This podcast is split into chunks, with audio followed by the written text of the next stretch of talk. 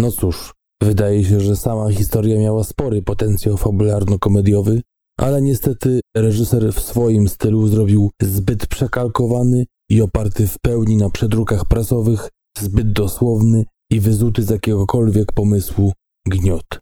Zapraszam na odcinek.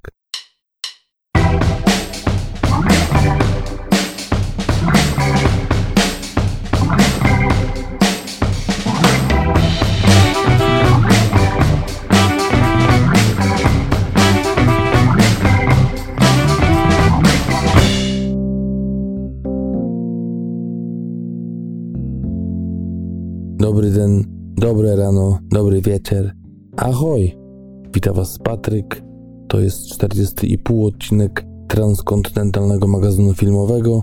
Odcinek Euromix, czyli moja indywidualna połówka. Zapraszam dziś wiele składowych, a pierwszą już mieliście w intrze. Pierwsza nieoficjalna recenzja filmu, który jeszcze nie miał premiery, filmu Patryka Wegi pod tytułem Polityka. Przynajmniej takie słowa cisnęły mi się na usta po obejrzeniu zwiastunu, który niby miał jakieś tam właśnie elementy dość zabawne, ale kiedy kojarzymy to z tą dosłownością historii, które się wydarzyły, to pewnie będzie tak jak zwykle. U mojego imiennika, no ale to tyle, nie chcę tu się zbytnio zagłębiać. Taki powiedzmy mały filmowy żart na początek. A ja dzisiaj zapowiadam takie oto działy newsy filmowe, premiery pokrótce oraz dwie propozycje. Już dawno nie było u mnie dwóch takich powiedzmy równorzędnych propozycji. Dzisiaj będzie to film oraz serial. No i zaczynamy. Zacznijmy może od małego housekeepingu. Tutaj chciałem opowiedzieć, miałem taki plan, żeby opowiedzieć o pewnym serialu, który zacząłem oglądać. Taki był zamysł na ten odcinek, ale tak to się zeszło do nagrania tego odcinka, że serial połknąłem cały i w końcu stał się głównym, tak naprawdę jednym z głównych dań tego odcinka. Więcej może powiem o samych Czechach, bo jak może wiecie, przebywam teraz w Czechach, dokładnie w Karlowych Warach, dlatego też oczywiście takie, a nie inne przywitanie moje. Powiedziałem też w ostatnim odcinku, że może kilka słów powiem a propos może kultury nie, ale samego języka, bo to jest coś ciekawego, śmiesznego na pewno, jeśli chodzi o podobieństwo i zarazem różnice między polskim a czeskim i słowackim też poniekąd, bo one są bardzo zbliżone oczywiście. I tylko tak może powiem rzeczy, które mnie raz, że dotyczą tutaj na co dzień, bo na przykład zjawiam się w piekarni po chleb.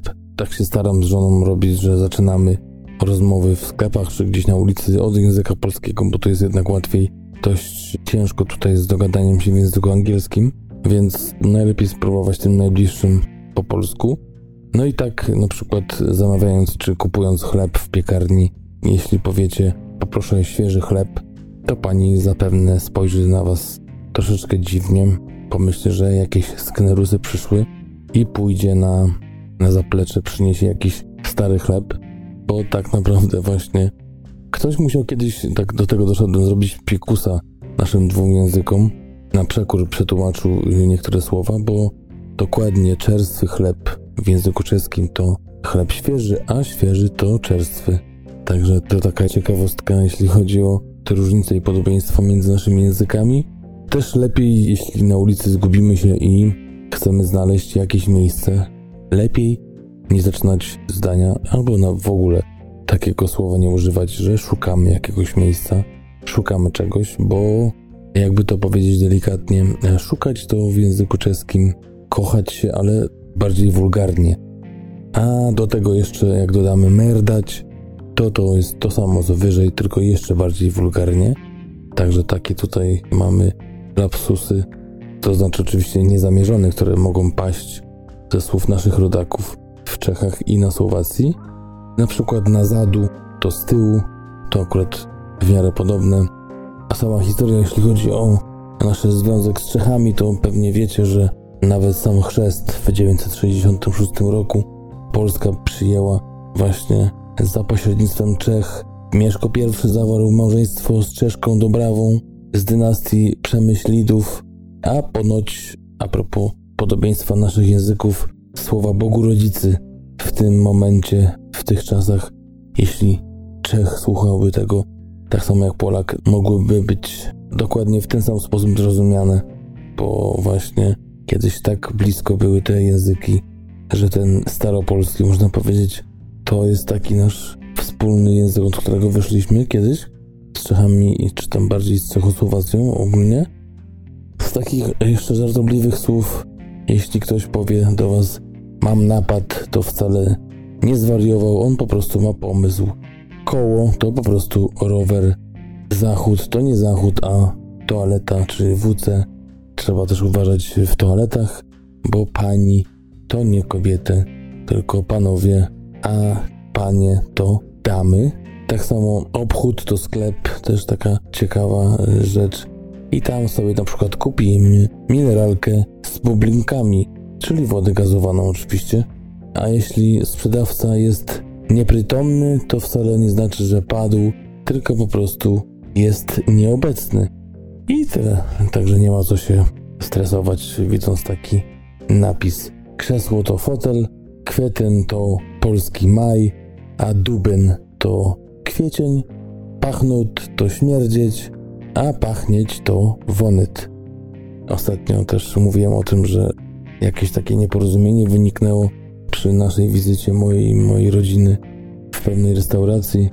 Mówiłem wtedy pani, że no, wyszła z tego czeska komedia, czy też czeski film, ale jak tu widać po tym języku polsko-czeskim, czeski film to raczej właśnie, czy czeski błąd, to to, że właśnie są te czeskie i polskie litery, które są odczytywane na opak tak naprawdę. Na przykład pokuta to mandat, sklep to piwnica.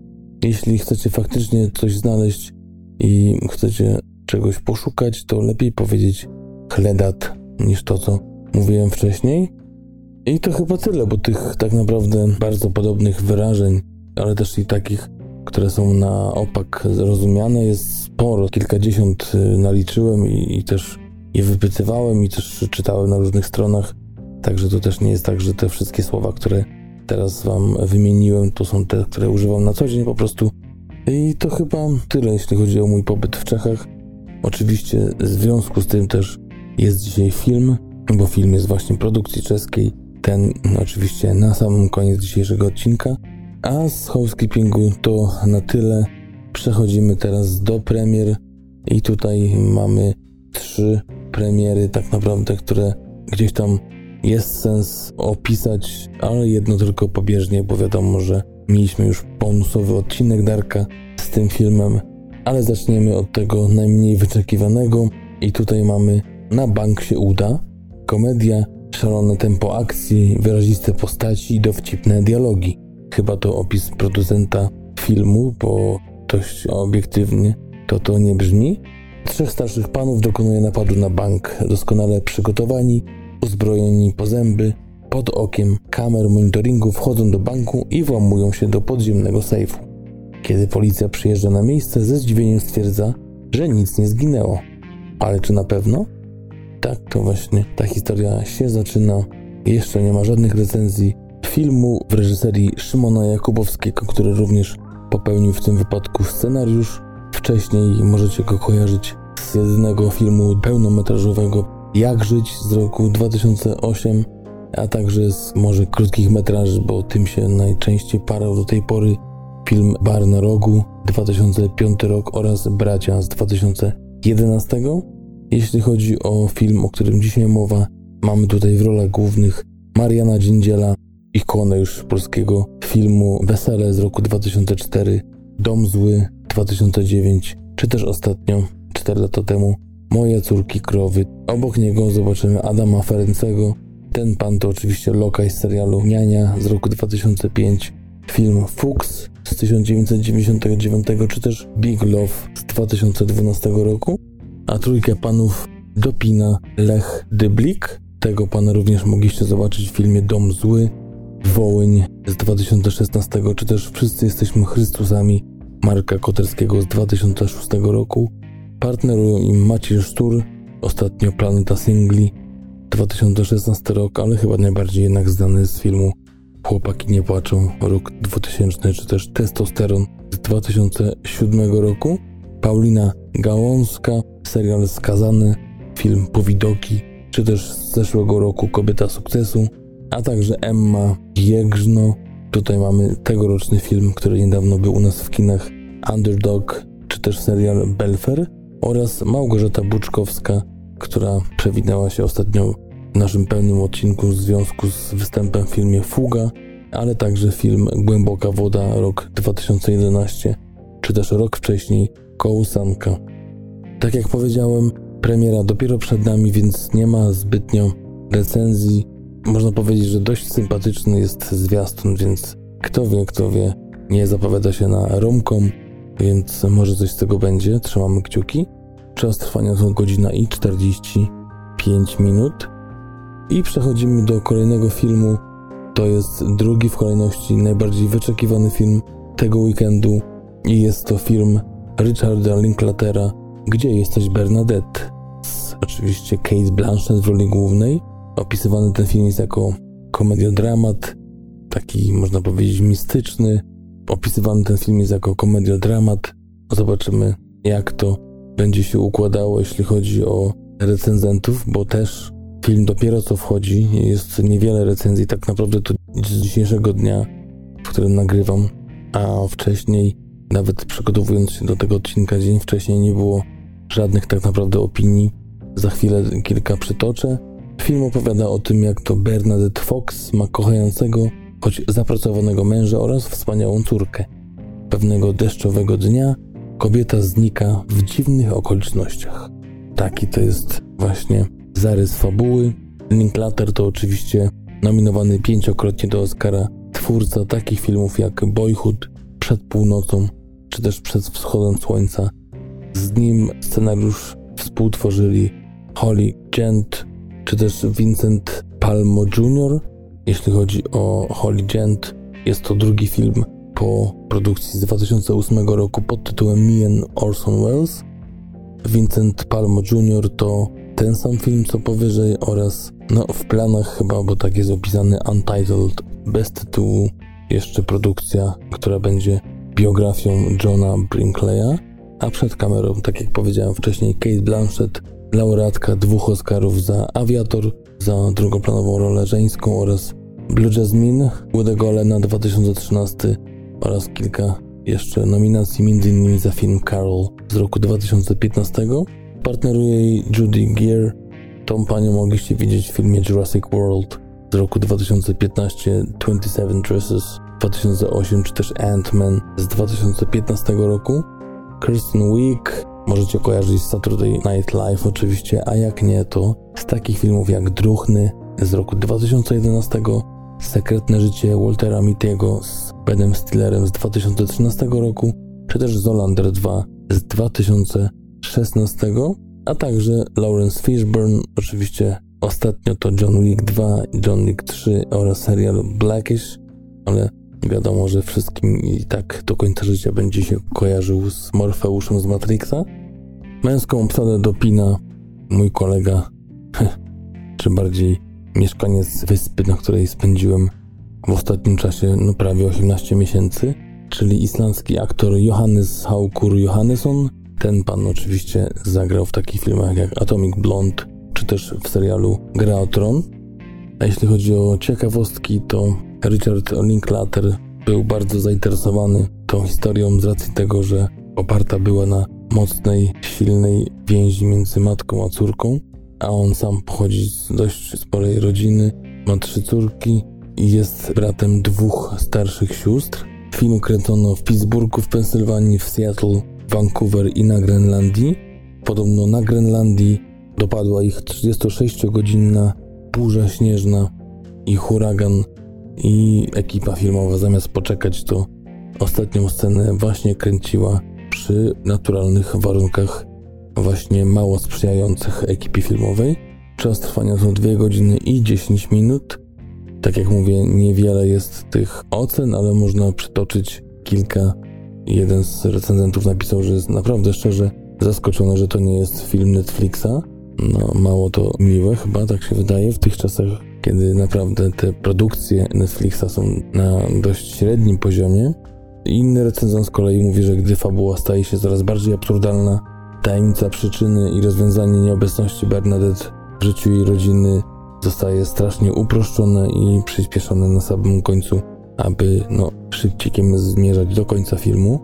Z takich plusów mówi się o tym, że może nie jest to idealna postać, nie jest to idealny film, ale jednak w nowej erze samoświadomych matek ta postać i ten film może się jednak odnaleźć i podobać. Z tych pozytywnych jeszcze można przytoczyć takie, że może z tłumaczenia noweli na język filmowy film trochę stracił, ale jednak biorąc pod uwagę jaki to był materiał wyjściowy, to film jest jednak satysfakcjonujący i warto iść, chociaż 48% pozytywnych recenzji na Rotten Tomatoes no, jest dość średnim wynikiem, ale zobaczymy jak to tak naprawdę będzie w kinach. I to tyle, jeśli chodzi o te dwie takie powiedzmy dość średnio wyczekiwane premiery, bo przed nami jest oczywiście w dużym skrócie, bo Darek, tak jak powiedziałem, mówił o tym w swoim specjalnym odcinku, ale najbardziej wyczekiwaną premierą tego weekendu jest film pewnego razu w trzy kropki Hollywood, czyli dramat kryminalny w reżyserii Quentina Tarantino. Film, który miał swoją premierę już prawie trzy tygodnie temu. Darek oczywiście, tak jak mówiłem wcześniej, był na tym filmie i zrecenzował go wam oczywiście bezspoilerowo, także zapraszamy na ostatni bonus, bonus numer 17 z tego co kojarzę. Tam w ponad półgodzinnym segmencie Darek opowiada o i kulisach produkcji i też swoich odczuciach względem tego filmu. Ja tylko powiem pokrótce, że film opowiada o aktorze Ricku Daltonie i jego przyjacielu kaskaderze, którzy powracają do Hollywood. Mężczyźni próbują odnaleźć się w przemyśle filmowym, który ewoluował podczas ich nieobecności. To jest taki w dużym skrócie wyrogowany, powiedzmy, główny wątek tego filmu, chociaż tych wątków jest kilka, a przynajmniej dwa. Jest to dziewiąty film, jeśli chodzi o CV Tarantino. Potwierdził ostatnio, że będzie faktycznie jeszcze tylko jeden i potem ma się zająć głównie pisaniem scenariuszy. Z tych bardziej znanych to oczywiście można wymienić Pulp Fiction, Bękarty Wojny. Za ten pierwszy i za trzeci, który teraz wymieniam, Django z roku 2012 otrzymał Oscara za scenariusz.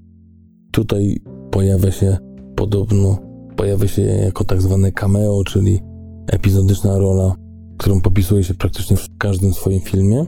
I pokrótce może wymienię tylko obsadę, bo jest imponująca.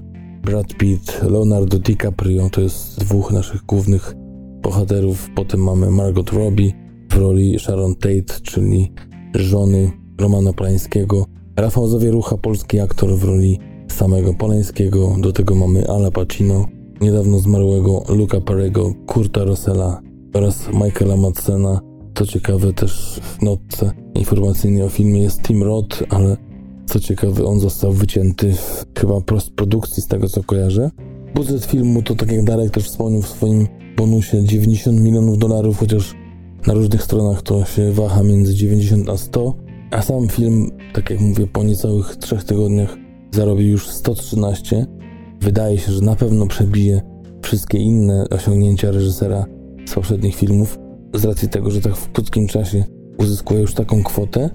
Jeśli chodzi o oceny, 8.0 przy około 1000 głosów na Filmwebie, 8.4 na IMDB, dość spora ocena, chociaż leci w dół. Przy 52 tysiącach głosów Rotten Tomatoes to 85% przy aż 402 recenzjach, a widownia daje 70%. Tom Cruise był rozważany w roli Cliffa Buffa, czyli kaskadera i też Burt Reynolds miał zagrać jedną z postaci, ale zmarł na kilka tygodni przed planowanymi zdjęciami i zastąpił go Bruce Dern. Krytyka mówi o tym, iż wydaje się, że Tarantino jest pochłonięty oddawaniem się własnemu stylowi filmowemu i że traci z oczu to, co sprawiło, że jego filmy przez dekady działały na swoich odbiorców. Inna opinia mówi o tym, że nie jest to może najlepszy film, ale nadal po mistrzowsku nakręcony, napisany i wyreżyserowany, a DiCaprio i Pitt są świetni. Tak samo Robi, która jednak jest niewykorzystana i nie ma zbyt wielu miejsc do zapuśnięcia w filmie. Z ciekawostek warto przytoczyć to, że Cadillac w filmie, w którym jeżdżą główni bohaterowie, to jest własność Michaela Madsena, który znany jest z właśnie zamiłowania do starych aut. I te auto też występuje w Wściekłych Psach w 1990 2022 roku, czyli w debiucie tak naprawdę kinowym Tarantino. Mówi się, że Tarantino pracował nad tym scenariuszem 5 lat. Jest to pierwsza rola od 4 lat Leonardo DiCaprio, a film, jak już też Darek wspomniał w swoim bonusie, miał 7-minutową owację na stojąco w Cannes, kiedy to miał swoją premierę w maju tego roku. No, sam Tarantino ponoć mówi, że jest to jeden z jego najbardziej intymnych filmów i nawet sam ponoć porównuje to do Romy Alfonso Cuarona. Także bardzo ciekawe stwierdzenie. Ja tylko powiem na koniec taka puenta i zajawka na nowy sezon, na nasze pierwsze zapewne rozmowy po przerwie letniej, bo teraz, jak pewnie wiecie, dzisiejszy odcinek jest ostatnim, który usłyszycie w ciągu najbliższego miesiąca. Idziemy sobie na urlop, odpoczywamy. Darek już jest w Polsce. Ja za chwilę zjeżdżam. No, nie wiem, czy się zobaczymy, raczej się wymieniemy, ale jednak odpoczywać będziemy i zbierać siły na kolejne perełeczki, które będziemy Wam przedstawiali. I tylko zaspoiluję tyle, że dosłownie godzinę temu wróciłem z kina, tutaj w Czechach, w Karlowych Warach, właśnie z filmu pewnego razu w Hollywood i szczerze mówiąc, odpowiedź na Darka recenzję myślę, że zostawię właśnie Was takiej niepewności na odcinek po przerwie, bo siedziałem chyba z 10 minut na napisach. Jeszcze długo, długo po zastanawiając się, jak ja w ogóle mam ten film ocenić, jak go odbierać i szczerze mówiąc, to muszę go chyba gdzieś przetrawić i musi minąć więcej czasu, żebym mógł coś o nim powiedzieć, a na pewno teraz to jest za szybko. Na pewno coś niespodziewanego, na pewno coś nietypowego, jeśli chodzi o Tarantino. Na pewno film jest jego hołdem dla Hollywood, dla w ogóle filmów, ale czy jest świetny, czy nie, Myślę, że będę potrzebował drugiego seansu, tak jak Darek. Już odsłuchując fragmenty jego odcinka po projekcji, dosłownie przed chwilą, okazuje się, że kilku rzeczy nie wyłapałem, więc chyba faktycznie ten drugi seans się przyda, ale nie wiem. Szczerze mówiąc, naprawdę wydaje się, że coś jest nie tak. Na pewno są genialne sceny, ale to wszystko w dyskusji z Darkiem zaraz po przerwie we wrześniu Także tutaj się zatrzymuję, jeśli chodzi o to. I to tyle, jeśli chodzi o premiery na ten tydzień, na ten piątek 16 sierpnia 2019 roku. Teraz kilka słów o newsach filmowych, które mogą Was zainteresować, gdyż ostatnio w moim Euromixie Czarnobylu no, trochę był ten odcinek skrócony, żeby bardziej oddać się tej wyjątkowej produkcji, jaką był ten serial o niesamowitej tragedii i wypadku w elektrowni atomowej. Ale dzisiaj już mam garść newsów i myślę, że zainteresują Was. I tak to właśnie na pierwszy rzut idzie Edgar Wright, czyli Scott Pilgrim kontra świat, czy też ostatni przebój sprzed dwóch lat, czyli Baby Driver. Ten pan wyreżyseruje Last Night in Soho. Będzie to psychologiczny thriller studia Focus Features z Enią Taylor-Joy oraz Mattem Smithem w rolach głównych. Film ma już nawet swoją premierę, w sensie datę, bo ma to być 25 września 2020 roku.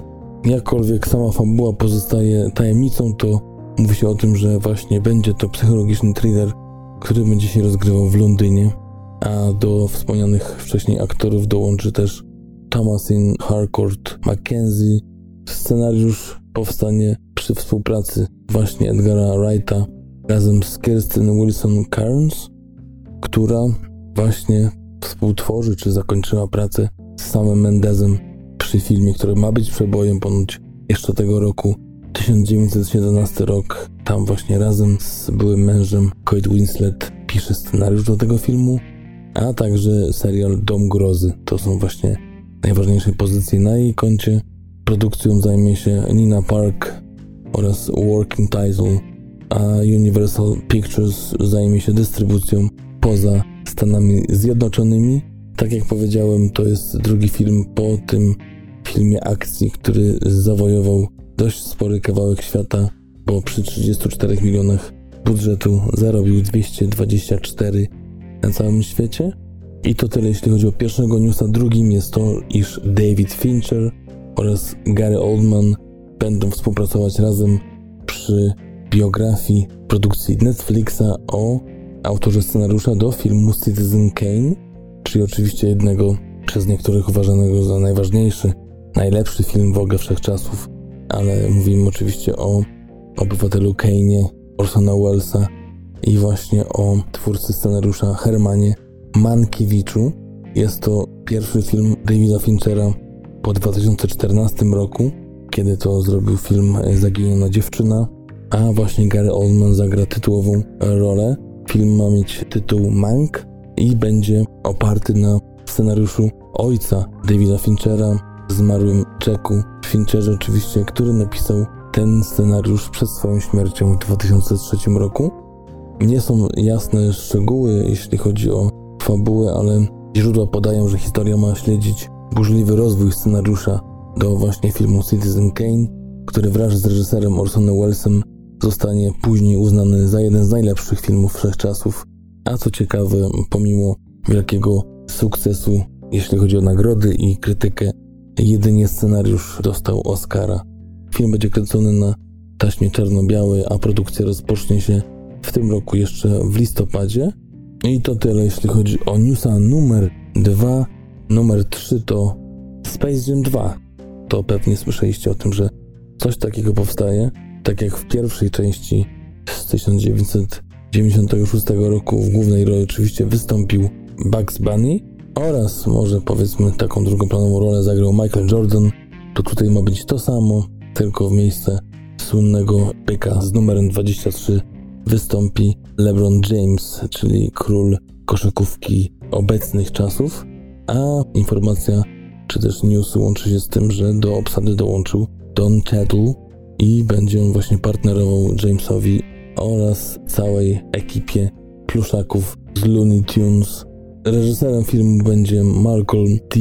Lee. Tego pana możecie kojarzyć z filmu The Best Man z 1999, czy też straszny film 5. To musiał być straszny rok 2013, a sama premiera filmu to 16 lipiec 2021 rok. I to tyle, jeśli chodzi o news numer 3. Nie są zbyt długie te newsy, ale następny też myślę ciekawy. Sofia Loren po ponad 10 latach powraca na ekran i zagra w filmie The Life Ahead zdobywczyni Oscara, powraca i będzie grała w filmie swojego syna Eduardo Pontiego, w którym zagra Madame Rosę, ocalałą z Holokaustu, kobietę, która nawiązuje więź z dwunastoletnim senegalskim imigrantem imieniem Momo. Film jest adaptacją noweli Romain Gary. Wcześniej była również przeniesiona na ekran przez izraelskiego filmowca Moshe Mizrahiego, i tam w roli głównej zagrała Simon Signoret. Film ten wygrał batalię o Oscara za film nieanglojęzyczny w 1978 roku. Sofia Loren, 84-letnia teraz aktorka, ma zagrać, przynajmniej według słów swojego syna, kobietę w dosyć innym stylu. Trochę ma być ten film zmieniony. Zdjęcia już się rozpoczęły we Włoszech, a Loren ponoć pracuje w 10-godzinnym trybie dziennym, także dość sporo jak na ten wiek, ale ponoć daje z siebie wszystko i widać ten żywioł i tą chęć powrotu przed kamerę i pracę właśnie na planie filmowym.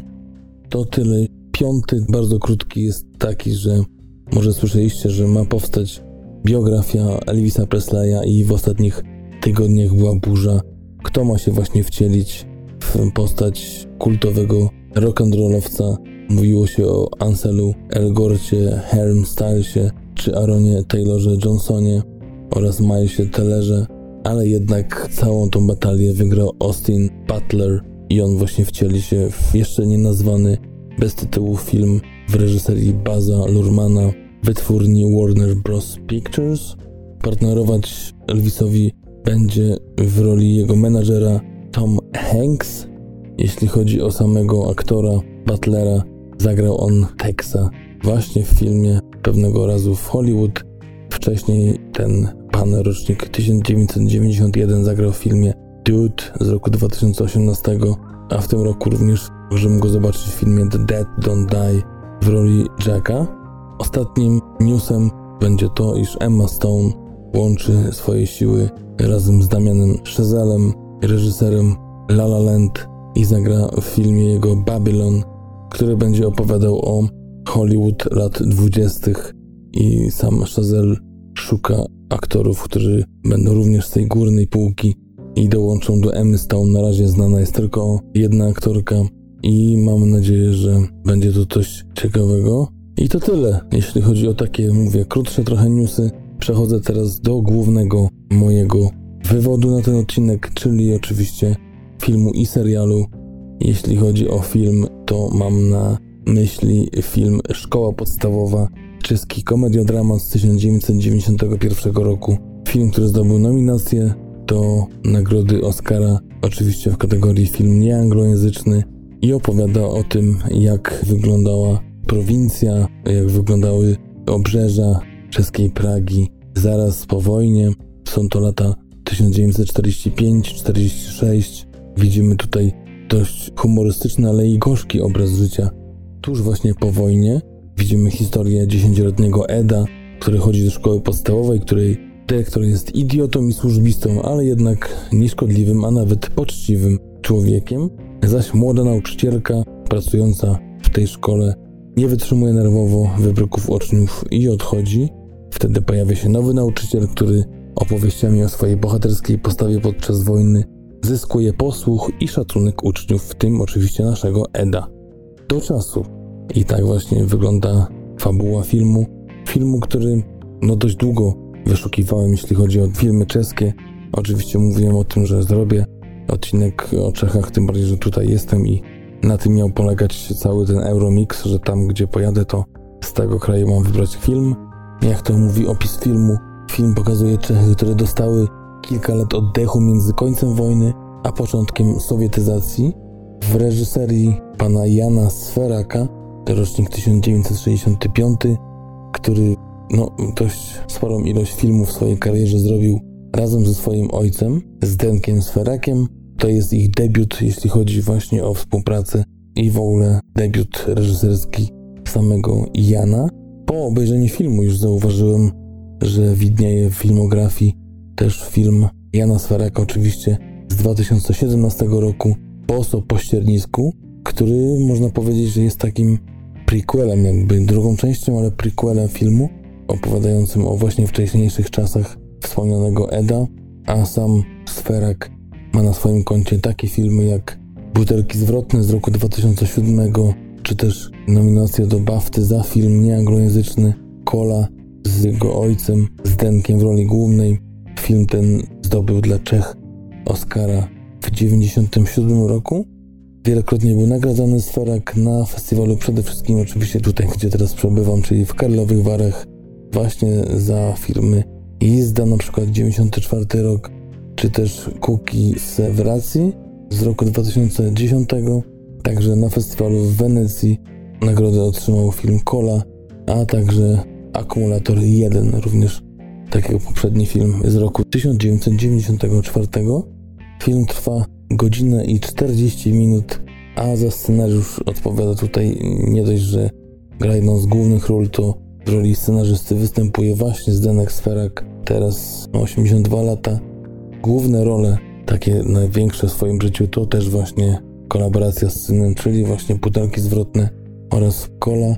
Oprócz niego zobaczymy m.in. Jana Triskę, którego możecie kojarzyć z filmu Skandalista Larry Flint z 1996, czy też Ronin z 1998 oraz Czarny Orzeł z 1988, a także Libuse Safarankowa.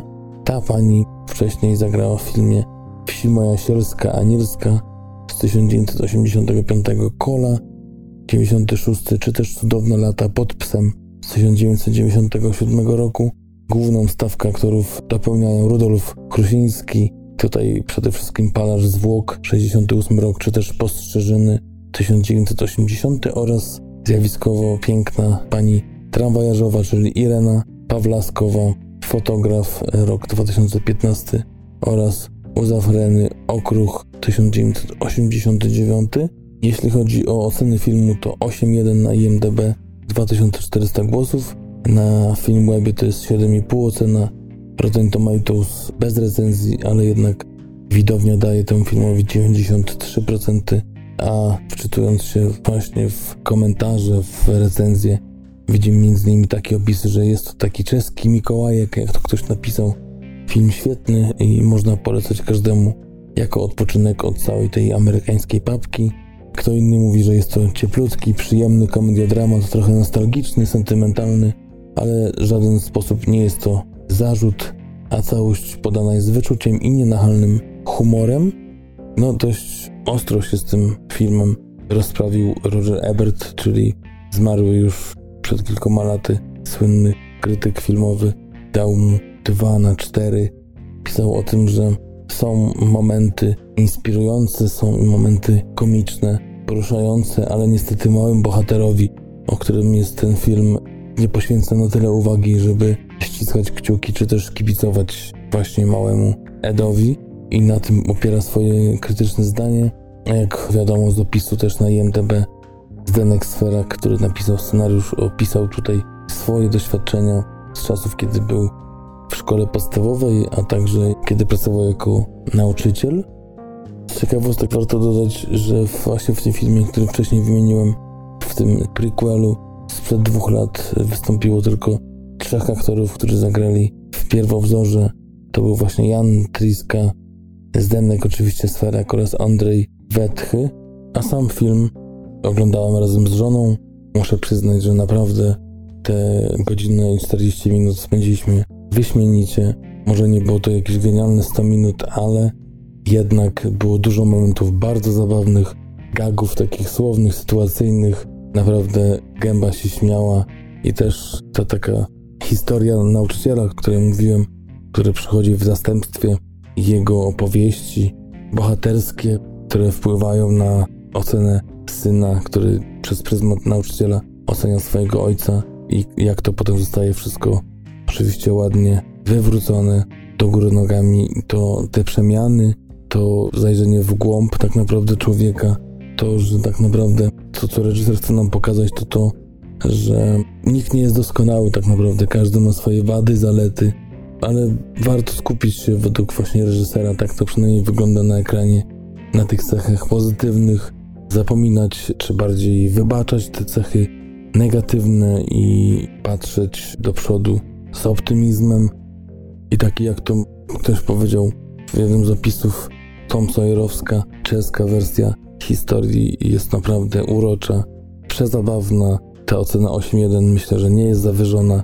Ja sam temu filmowi myślę, że mogę dać spokojnie 13 na 15 i polecam naprawdę na odtrutkę, tak jak to wcześniej ktoś napisał na te filmy dzisiejsze. Tak jak mówię, 1991 rok, więc dość odległe czasy, jeszcze opisujące te jeszcze bardziej odległe, powojenne, pokazując to społeczeństwo czeskie, te przemiany, tą, tak jak mówiłem, chwilę wolności, chwilę oddechu, to jak to wpływało na ludność wiejską oczywiście, bo o tym nie powiedziałem, to są wiejskie tereny i chłopaki, nasi główni bohaterowie, to są mieszkańcy dość małej wioski, gdzie wszyscy się znają i też są z tego powodu oczywiście różne anegdoty, powstają w filmie różne zabawne sytuacje dramatyczne, tragiczne, ale jednak ten wydźwięk bardziej jest pozytywny i tak jak pamiętam po tej projekcji z żoną, bardzo fajnie mi się zasypiało z uśmiechem na ustach.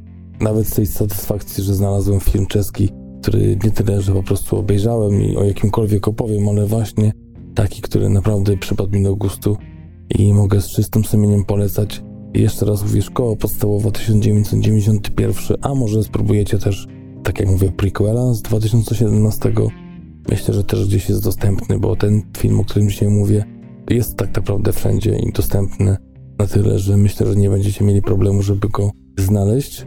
Jan Sferak razem z ojcem, z Denkiem, ich debiut wspólny, bardzo udany, tak jak mówię, zakończony nominacją do Oscara.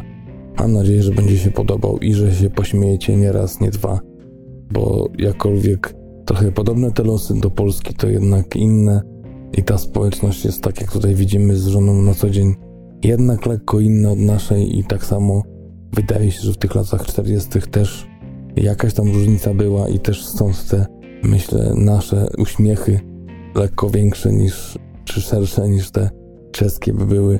widząc te różnice między naszymi narodami, ale jednak bardzo pozytywny, także to jest pierwsza rzecz, którą Wam polecam, a drugą, która, tak jak powiedziałem na samym początku odcinka, miała być taką zajawką, o której miałem powiedzieć w samym wstępie tylko, ale jednak obejrzałem wszystkie 8 odcinków godzinnych serialu, który powalił mnie po prostu i zostawił ze szczęką na ziemi, czyli The Boys.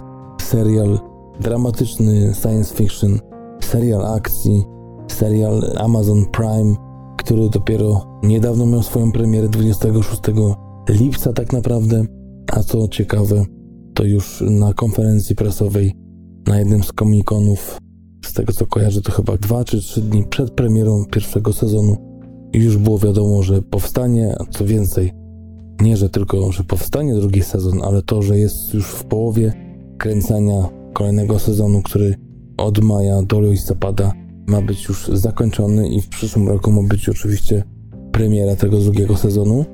Z jednej strony trzymam kciuki za drugi sezon, żeby był tak samo świetny jak pierwszy, a z drugiej strony trochę się cieszę, że już się skończył. Za chwilę powiem dlaczego. Oczywiście kilka zdań na temat tego serialu. To jest, tak jak mówię, sci-fi, akcja, można powiedzieć taki serial antysuperbohaterski i też mocno, ale to mocno czarna komedia.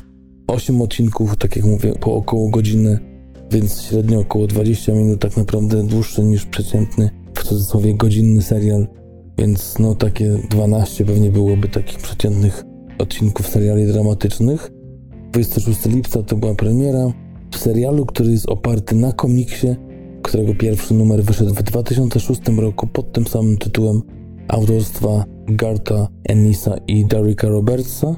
Jeśli chodzi o producentów i autorów scenariusza, a także w ogóle samych pomysłodawców serialu, to mamy tutaj przede wszystkim Erika Kripke, Seta Rogena oraz Ewana Goldberga.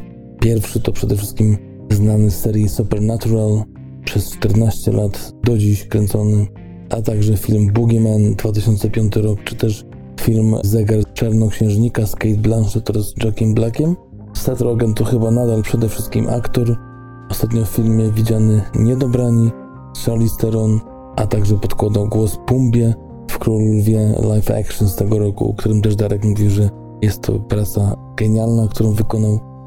No, to też miałem Darkowi mówić nawet o tym, że Darek wymieniał tych amerykańskich aktorów, którzy wykonali świetną robotę w tym Król Lwie, ale przecież w polskiej wersji, no, to już nie ci aktorzy i tej samej pracy nie widać, chociaż ponoć też nasi dubbingerzy, aktorzy dubbingowi dali radę i tym razem, tak jak to przeważnie bywa.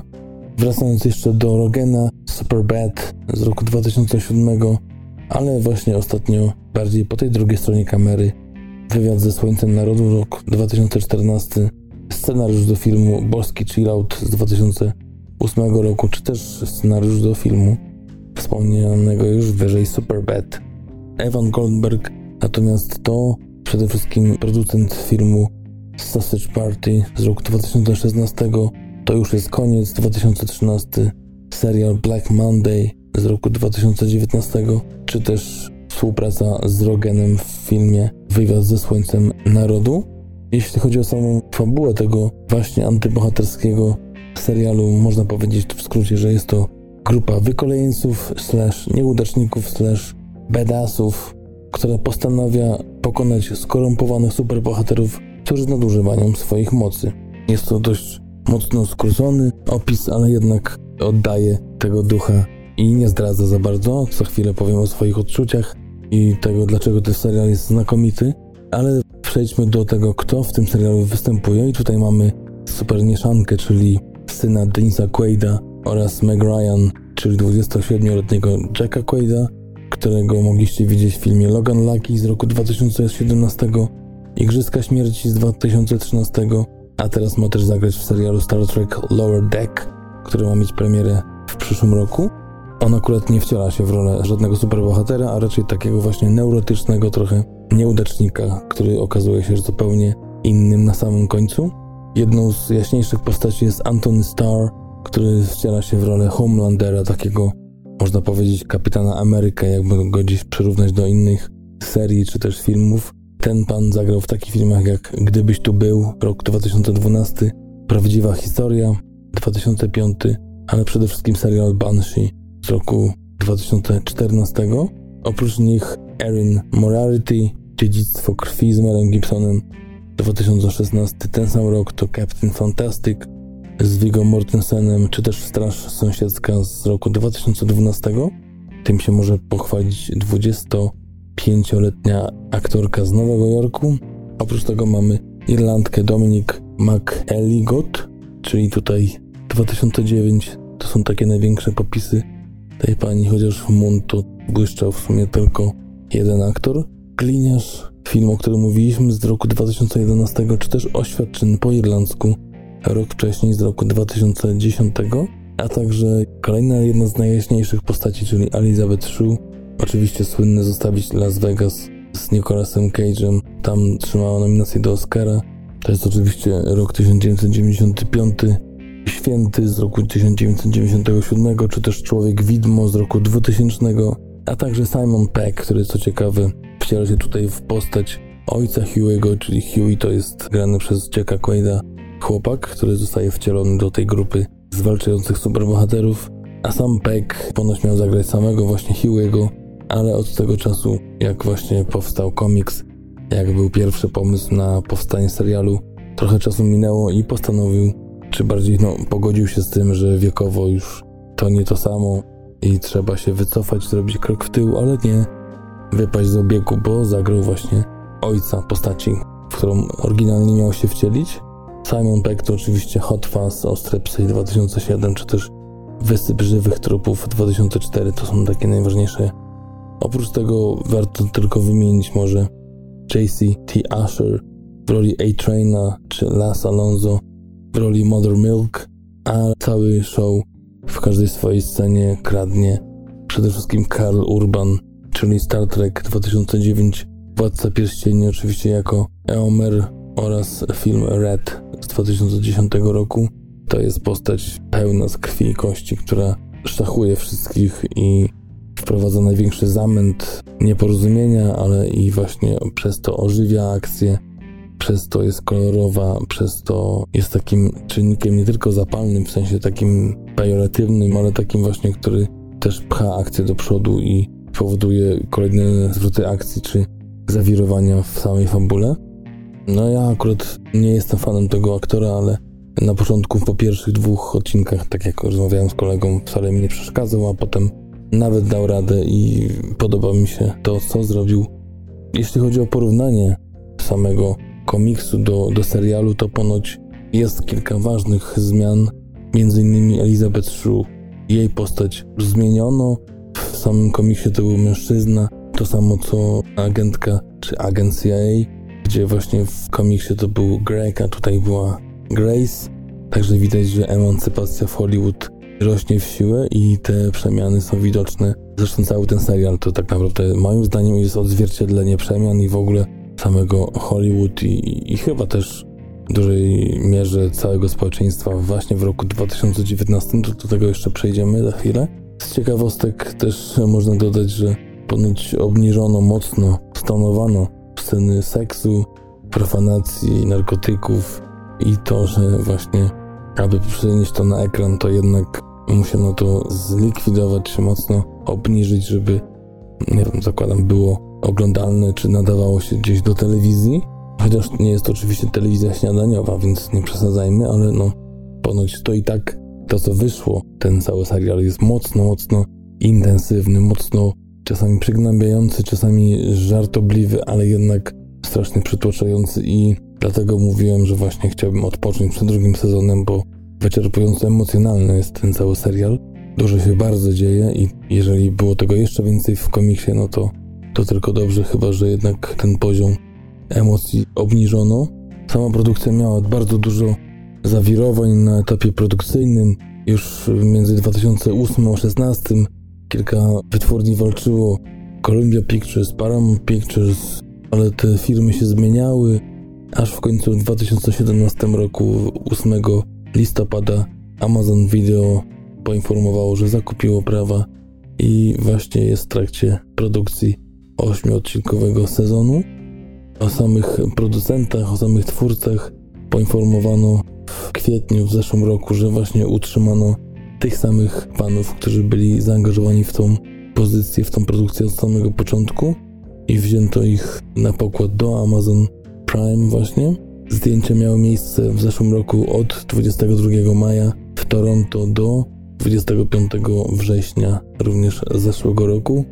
A tak jak powiedziałem, do ponoć 1 listopada w tym roku również w Toronto ma zostać nagrany cały drugi sezon, także bardzo fajnie. Krytyka Rotten Tomatoes 84% przy 75 recenzjach, ale 95% to widownia. 8.3 na Filmwebie, ale tylko 3400 głosów. Chociaż to, tak jak mówię, świeża dość propozycja. IMDB to aż 9.0 przy ponad 50 tysiącach głosów, więc to jest moc, to jest to, że faktycznie ludziom się podoba i ta ocena nie jest znikąd. Krytyka mówi też o tym, że jest to coś takiego jak połączenie Deadpoola z serialem Watchmen. Niektórzy mówią, ci, którzy są mniej przychylni, że to jest tylko wystawienie środkowego palca CEO Marvel Universe. Wydaje się, że jednak aż takie prymitywne to chyba nie jest. Mówi się o tym, jeśli chodzi o stronę ujemną krytyków, że twórcy myślą, że odważnie dekonstruują fenotyp superbohatera, ale nie jest to tak mocno, jak właśnie ci twórcy sądzą. Mówi się o tym też, że serial jest przesiąknięty cynizmem, przez co jest bardzo ciężki w odbiorze. Za chwilę będę demontował, czy też potwierdzał te wszystkie opinie. Z pozytywów mówi się właśnie o tym, że Deadpoola w profanacji, w przemocy, w seksie przewyższa i jest unikalne na tyle, że nie da się o tym zapomnieć i nie da się tego nie docenić. Jedna z ciekawszych recenzji też mówi o tym, że zapominamy, czy zapominacie o tym, że oglądacie serial o superbohaterach od razu w momencie, kiedy oni zaczynają używać swoich mocy i to jest taką siłą w serialu i wartością dodaną, gdyż no, tak jak jest antybohaterski i bohaterski, tak ten wydźwięk społeczny tych przemian, które zachodzą teraz w Stanach Zjednoczonych, ale nie tylko, na całym świecie jest aż nadto widoczny w każdej z tych scen. I na koniec jeszcze zacytuję recenzenta z Las Vegas Journal, który napisał, że bezczelni, rozkosznie cyniczni, The Boys, czyli chłopcy, podążają za chciwością i korupcją, stojącą za kompleksem przemysłowym superbohaterów. I teraz właśnie kilka słów a propos tego, co ja myślę o tym serialu. Dla mnie, jakkolwiek był mocno intensywny, to jest niesamowitą odtrutką na zarówno DC, zarówno Marvela. Czarny humor jest jeszcze czarniejszy, to nie jest taki też pusty humor, jak przynajmniej moim zdaniem w tych ostatnich produkcjach marvelowskich i ta z kolei strona czarna, ciemna, mroczna jest chyba jeszcze mroczniejsza niż w DC. To jest coś, co gdzieś tą wojnę kończy, pokazując, że można inaczej, że można bardziej w jedną stronę, bardziej w drugą i zrobić to w jednej produkcji. Zrobić to, nie wiem, w jednym odcinku, tak w jednej godzinie. Pogodzić te dwa uniwersa i te dwa obozy, które gdzieś tam, no, jak widać co roku, przy każdym filmie się zwalczają. Oprócz tego pokazuje tak naprawdę to, że supermoce mają wszyscy, supermoce nie dają takiej wyjątkowości, jakby się wydawało. Mówi też o ludziach sukcesu, mówi o ludziach przy władzy. To jest mocno takie paraboliczne, porównywane z tak naprawdę tymi najbardziej władnymi na świecie, ale też z celebrytami. Z tym, że za każdym superbohaterem stoi jego strona na Facebooku, na Instagramie, na Twitterze. Wszystko jest nagrywane, filmiki są robione, kiedy bohaterowie gdzieś tam kogoś ratują, żeby tylko podbić oglądalność na serwisie YouTube, żeby jak najwięcej wejść było, to wszystko da się zmonetyzować i do tego mamy właśnie przedsiębiorstwo WOD, którym właśnie przewodzi Elizabeth Shue, która właśnie jest takim ich szefem tych superbohaterów Seven, czyli złota, można powiedzieć, siódemka superbohaterów, którzy mają ratować świat z każdej opresji, ale tak naprawdę okazują się maluczkimi ludźmi w naprawdę nieprzewidywalnych sytuacjach i mamy ekipę, która po prostu chce to zwalczyć, która gdzieś tam, nie zdradzając za dużo, przechodzi wiele dramatów związanych właśnie z działalnością tych superbohaterów i chcą ich po prostu zniszczyć. Przede wszystkim też pokazać światu ich prawdziwą stronę, żeby widzieli, co kryje się pod tą maską tego uśmiechu, tych wywiadów w telewizji, reklam, tego całego marketingu wokół superbohaterów. Dodatkowo dochodzi ta profanacja, jak to się było ujęte kilka razy, ale i niesamowita przemoc, która czasami aż ściska wątrobę, ale wydaje się, że jest potrzebna z racji tego, że serial cały jest grubą kreską pisany, rysowany, przedstawiany, to jednak się mieści w tą kreskę i jednak nie wystaje i jednak dopełnia tą całość. Te postaci, które są superbohaterami, mają swoje historie. Tak naprawdę poznajemy je z odcinka na odcinek. Każdy jest inny, każdy ma jakiś swój charakter. Nawet jak nie jest może zbyt mądry, to jednak ta historia jego jest bardzo ciekawa i bardzo szeroko ujęta. Dodatkowo dochodzimy do tego, że gdzieś tam ten świat superbohaterski musi się w końcu gdzieś tam połączyć z tym światem ludzkim ponad podziałami, zwalczaniem przestępczości, zwalczaniem ataków terrorystycznych. Świat musi się jednoczyć. Oczywiście tak jest to wypromowane przez superbohaterów i pozwolić im na większy dostęp do technologii wojskowych, aby zapanować tak naprawdę nad całym światem, a nie tylko nad tymi terrorystami czy wspomnianymi wrogami, powiedzmy, cywilizacji. Są niesamowite perełeczki, jeśli chodzi o sceny, na przykład ratunku ludzi z samolotu, tego jak opowiadają o tym, że na jakieś akcje ratowania ludzi, czy jakichś przemytów narkotyków, utarniania takich akcji, najlepiej jeżeli pójdą parami, bo wtedy wskaźnik oglądalności skacze o 20%, bo wtedy są bardziej lubiani od 27%. To, że ci superbohaterowie mają spotkania z ludźmi od wizerunku, z ludźmi od marketingu, no to jest w ogóle czegoś takiego nie było dawno, długo pewnie nie będzie. Zresztą, no, nie wiem, czy ktoś będzie powtarzał, bo to też będzie plagiat w jakiś sposób, ale no niesamowite nowe podejście do tematu i każdy odcinek obfitował w kilka scen, gdzie było po prostu wow. W końcu ktoś to pokazał. Tak bym chciał, żeby to było pokazane. Miałem wiele razy takie właśnie przemyślenia i zostawiam was z tym, bo nie chcę już spoilować, nie chcę opowiadać też, co tam się działo w poszczególnych odcinkach i jak się cała akcja rozwijała, ale jest bardzo fajnie poprowadzony każdy z tych wątków. Wyprowadzone są te sytuacje w tych ośmiu odcinkach i ładnie nakreślona też kontynuacja i drugi sezon, także 15 na 15 dla mnie serial powalający humorem, groteską, intensywnością, pokazywaniem postaw społecznych, tych całych celebrytów, pokazując sposób cyniczny. Moim zdaniem to, jak jeden z krytyków powiedział, że pokazuje ten obraz bardzo cyniczny, to to jest właśnie zaleta tego serialu, a nie wada. I to jest jeden z głównych celów tego serialu i twórców, tak się wydaje. Ukazanie tego, a nie, że to wychodzi przy okazji, czy to wychodzi mimochodem i jest uważane za coś złego w serialu. Także 15 na 15 bierzcie, póki te bułeczki są jeszcze ciepłe. Oglądajcie, zachwycajcie się i wracajcie do mnie, do nas. Mam nadzieję, że się spodoba. A na dzisiaj to wszystko. Teraz, tak jak mówiłem, z Darkiem wrócimy gdzieś mniej więcej, wydaje się, w połowie września. Darek już wróci z wojaży po Polsce. Ja już teraz wiadomo, że wyjadę znowu do kolejnego kraju na chyba dłuższy okres i tam też powinienem już się zadomowić w tym czasie i mieć spokojnie czas na przygotowywanie się do nowych odcinków Zapraszam na nasze strony, bo dalej będą działać, pojawiać się będą nowe newsy na Facebooku, gdzie pod aliasem TMF Podcast pisane razem jest nasza strona, tak samo na Instagramie.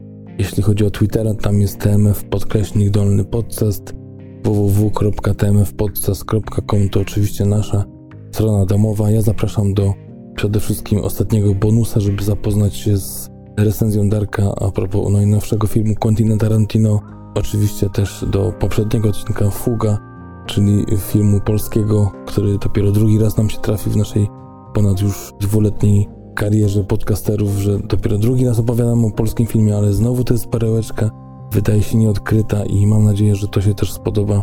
Więc wracajcie do poprzednich odcinków, czekajcie na nowe, odpoczywajcie, wypoczywajcie, nabierajcie sił i słuchajcie nas już od połowy września. Wracamy z nowymi odcinkami, z nowymi siłami i na pewno z nowymi pomysłami. Trzymajcie się z Bochem na Sfalano.